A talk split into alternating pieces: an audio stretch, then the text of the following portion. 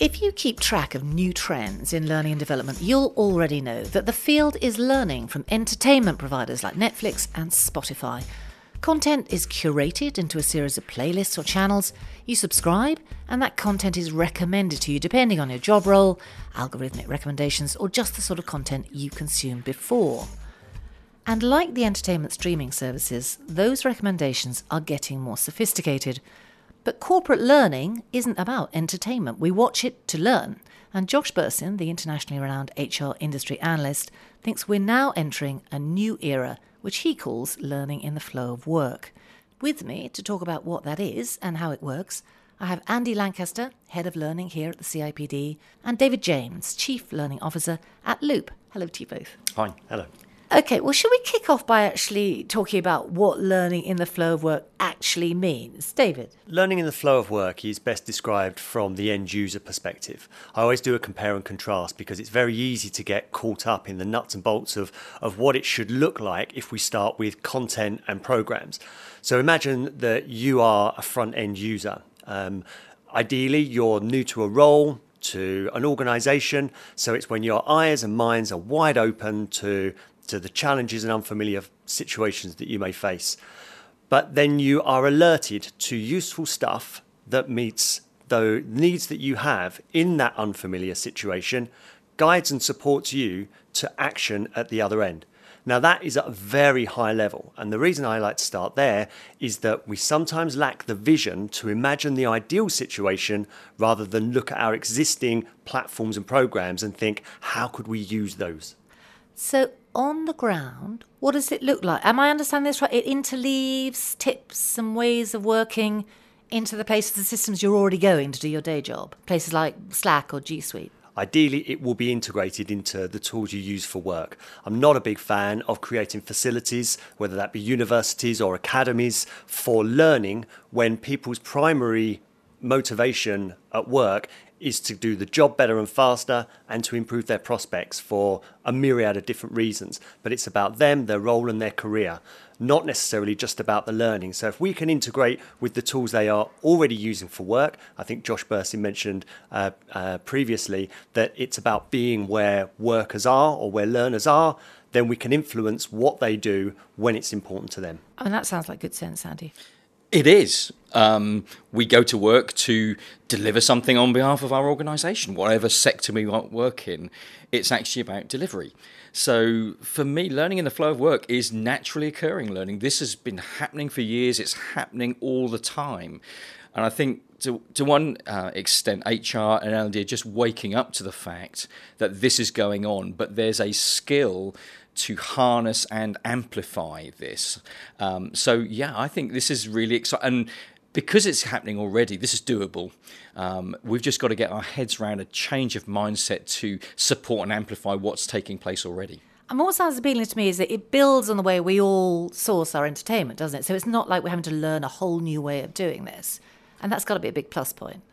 I think it is, and I think this is, we're naturally accessing content and solutions, and we can all think of ways through technology or peers or contacts where we, we, we derive solutions to the, the challenges and the opportunities we have. So I think, again, we're not having to equip learners for this. They know how to do this stuff. What we're having to think about is within organizations how we can facilitate this. So for me, one of the big shifts is we're moving away from the concept of going on a course to actually having a solution which is there in the workplace. And that's a massive shift for l&d professionals. Most of us come from backgrounds where most of our time has been around designing and delivering courses where you have to wait weeks sometimes to access something relevant. So this is a, a timely shift to solutions where when i need them in the moment something is provided for me to be able to learn. And even when you don't know you need it it's sending you a little tip to make things better for you. Well, exactly, um, and and often it's in the moment that I suddenly realise I do need something. Yeah. So, so, it's prompting so you. It, it is prompting, and that's a huge mindset shift for learning professionals to be thinking about solutions and not courses. So, David, tell me about on the ground companies doing this. So, the best example I can uh, that I'm aware of is Sky. Um, Sky have been working this way for about three years they have completely pivoted their approach, and but it doesn't mean necessarily that anybody wanting to dip their toe in needs to throw the baby out with the bathwater. But they're in a position now where they don't run training courses and they don't have e-learning for anything other than compliance. Okay. But they support their people at the moment of need. They use first of all data to recognise that there is a real problem because one of the real challenges for learning and development for a long time has been engagement in the offering, whether that be hits on the LMS or whether that be attendance on programs.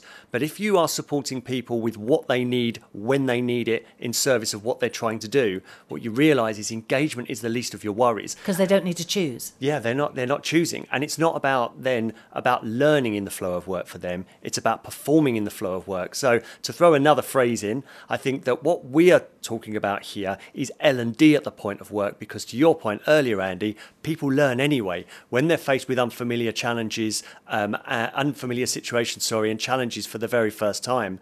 They will be sourcing information from colleagues. They might be googling to try to find some expertise or, or, or something that may be remiss of the organisation's context, but still useful, and then looking to apply that immediately into the flow of work. Now they're already doing that. So what's the role of L&D at the point of work?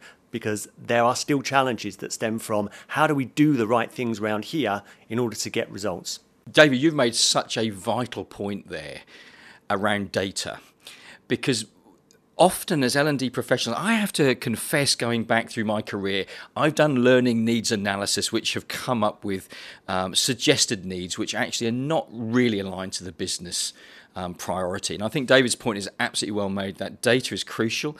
And to that extent, L&D is shifting more towards a performance consulting approach where we begin to understand what are the key needs that are cropping up and for that, data is crucial because our systems provide us with uh, the, the, kind of things that people are, are, are, requiring. But to that end, and I'm sure we'll come back to this in a moment, Phil, but to that end, the line manager is so crucial that we have this close relationship that we can begin to understand exactly what people need in order to deliver and perform their jobs brilliantly. I mean, that's the key here, isn't it? Because this is, you know, it's such a lovely idea. You can get carried away with the delivery mechanism, but the content it's all about the content, isn't it, being right? Otherwise, it's a complete waste of time. Yeah, the, the content is in service of the problem. So, so if we understand what it is that, that needs to be addressed, and yes, line managers can surface performance requirements. But if we then search for the data that validates that, first of all, that says, yes, that's a real problem, and then speak with the actual end users themselves and talk about what is it that they are trying to do in relation to that data? What is a critical point of failure? What do they care about in the process in the um, as they're trying to do their work that they're not able to do efficiently or easily. Once we've got that understanding and that's data and evidence, then I think we get into content. But it's about finding the right or, or, developing the right content in order to meet the needs and then working in a in an agile sense with a capital A in order to move the needle and affect the data. But the data is it's the canary here because without data then then we are making big bets and assumptions that have rarely been validated. But with data, we're saying there is a real problem and then people are going to care. So this is back to evidence based, which we covered in a podcast not so long ago. Actually, this whole idea that you don't just work on what you think you know, you actually demonstrate it before before you put the budget in. And presumably the content that that's tweaking all the time, that's evolving all the time in response to how well it's working? Well, it has to be, um, and, and, I think this is why the the relationship with L and D being closer to the business and learning being closer to the business is so crucial because. And, and again, David makes a great point around this agile approach if we're going to support learning in the flow of work, in the workplace, we need to get solutions there quickly so that people are not waiting. But then the feedback is so crucial that the learners themselves are giving great feedback about what they need and what we need to do to support that. So there's a close link between performance support and learning. Those are different things.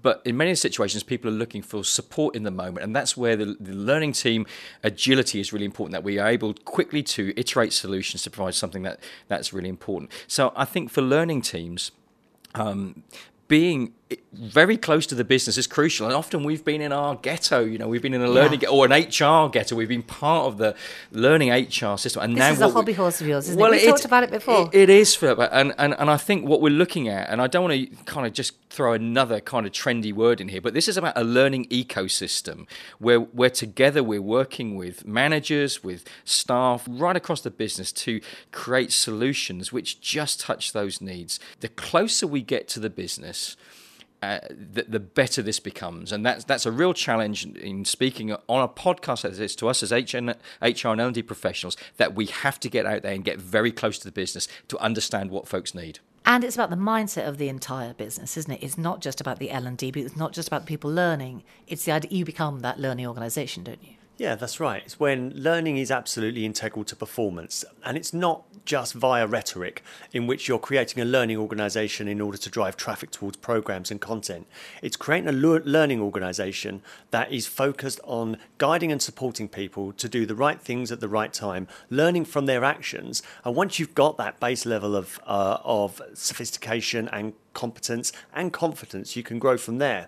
I always use the examples of induction and new manager training, two things that organizations are always trying to improve uh, or overhaul because induction is usually too much content in too short a space of time, and then people are left to figure out the rest themselves. Whilst new managers aren't provided with any guidance or support for sometimes weeks, months, or years after they've already made that difficult transition.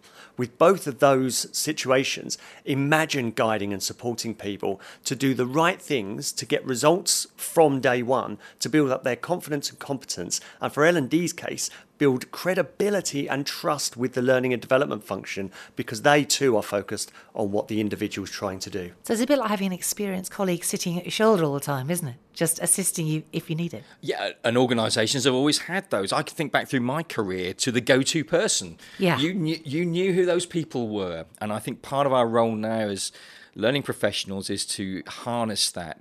Um, but I think with that comes empowerment of learners, which is really crucial. Um, this is not about lear- learning uh, practitioners being the center of the universe. The learner is the center of this universe, and we need to empower them through all manner of things. That can be with technology. We need to look at how we can leverage the technologies that people have. And you mentioned the go to person. This is about um, communities of practice coming alive with uh, those kind of contacts in the business. Uh, you know, and we're looking at the emergence of things like um, augmented reality. I, I, think that's one of the most crucial things that we can have now. Where using um, AR, we can actually put solutions right into the workplace, uh, accessible um, in the workplace. Um, those those kind of solutions naturally occurring. So I think if we can empower learners to take greater interest control in their learning, then this just becomes a new culture in the organization rather than I go on a course and I haven't done any learning unless I've been on a course to actually I am owning my own learning and empowered to make this happen. Can we talk a bit about different sorts of learners? Because we hear a lot about millennials and how it's different with millennials. And obviously, we're talking here about learning throughout organizations, all sorts of people works for everyone? We, we love to stereotype. It's, it's such a natural thing yeah. to do.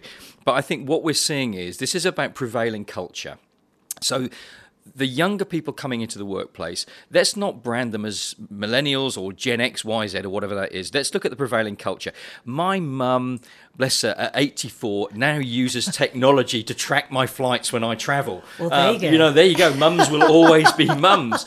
But it, it's about it's about all age groups embracing technology. So I think we, CIPD we're very, we're very reticent to stereotype. This is not yeah. the way we should be going. But we should maybe be looking at the way younger generations are leveraging technology in their lives as the prevailing culture and trying to replicate that within our organisation. So yeah, n- let's not look at let's not look at labels. Let's look at prevailing cultures and see how we can leverage it. Can I just add one more thing here? I think that sometimes um, millennials and, and those coming through um, maybe tarred with a brush because it's seen that they have less patience for traditional learning and development methods. Yeah. But I think that it's more about there's an intolerance for having to wait for the stuff that they find valuable. So whether that is something as intuitive uh, or predictable as a web search, whether that is waiting for attendance on a program for which that's when they get their formal development. I think there is an intolerance because the expectation now is that you can get what you need when you need it in order to to perform and move on.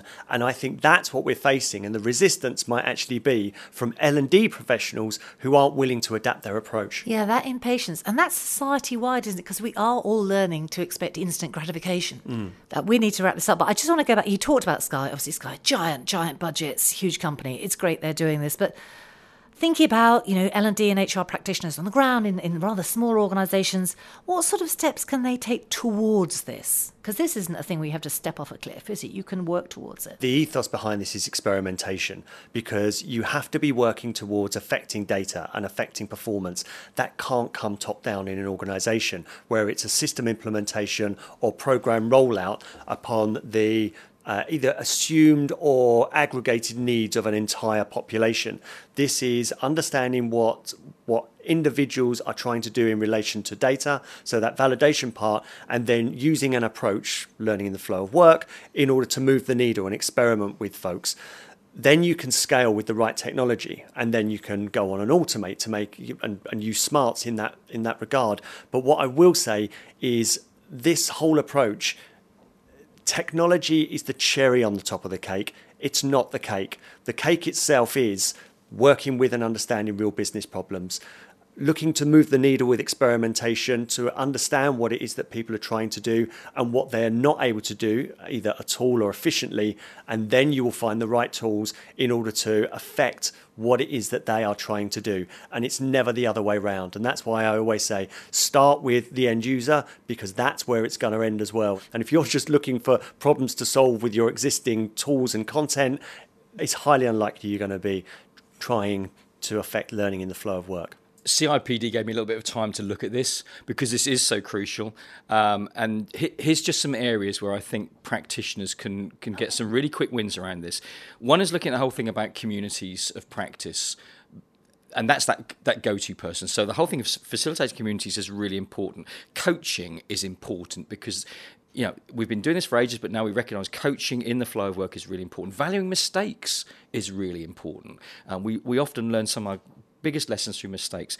And if we want to support self direction in learning, things like curation uh, are really important. And as David said, digital. So um, I suppose I can be cheeky here. You know, it's in the it's in the new book I'm writing around you know um, driving performance through learning. But there are practical things that we need to do, and I think between David and I, there's some great things that people can take away. So I'd I'd really want to encourage learning professionals. This is very doable, but just think about the the tools you have which can place learning right in that in that in that workflow to enable people to be empowered just to you know to grab learning when they need to.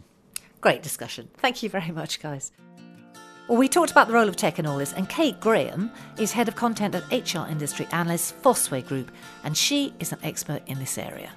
I mean, learning in the flow of work as an idea isn't new, is it? But the way it's being done, the how, is new because it's all about tech, isn't it?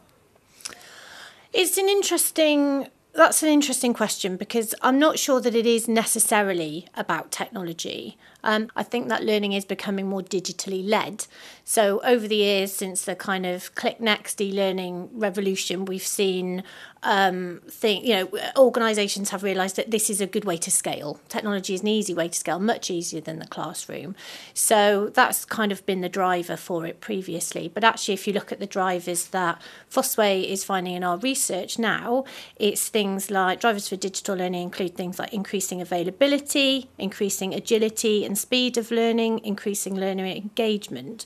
So these things are all they all make sense, and ultimately it's about helping people find find the right answer in the right place at the right time. So tech is an enabler, not the starting point. That is exactly the way that I would phrase it, yes.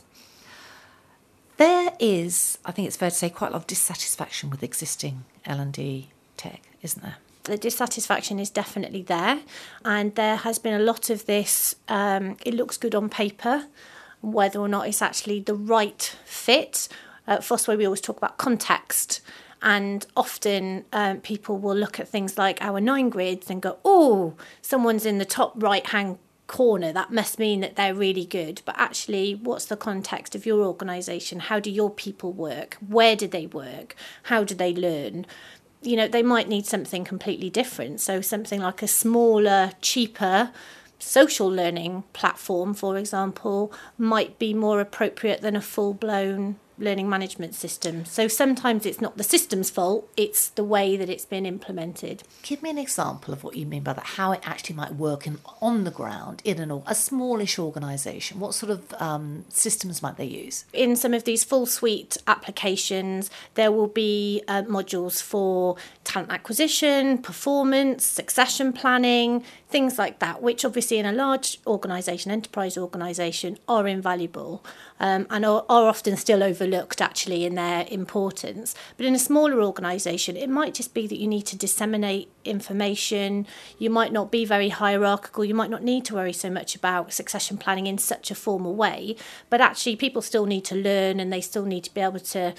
Uh, uh, be able to hear new ideas and understand it might be new products or it might be a new piece of software that they've got to use. You still need to disseminate that information, but something smaller like one of these learning experience platforms that we're seeing coming through now, or you might hear them called social learning platforms. So these kind of smaller, more nimble solutions don't have a lot of these additional bells and whistles that organisations that are smaller maybe don't need. So for their context, actually, it's about the right fit for them. Um, now, a lot of people watch Love Island in the summer, and a, a colleague of mine, Gemma Critchley, um, who works for Aviva in, in learning technology, she's amazing. She coined this phrase um, earlier in the summer about um, a system being their type on paper. And Okay. it ticked it ticked all the all the boxes on their procurement uh, you know, sort of questionnaire, etc. But it, it just the chemistry wasn't there, and it and it didn't it didn't fit. What about devices? Because people don't have to be using their company PCs for this, do they? No, we've just been looking at a piece of research that was done externally, and it's fascinating actually because a lot of assumptions are made about bring your own device. I think it's it's quite an obvious easy win in some respects because people might go well we can't afford to give everybody a mobile or a tablet so we'll just get them to use their own but actually there are implications around storage Uh huh. not everybody has the storage for these apps. How easy are they to set up?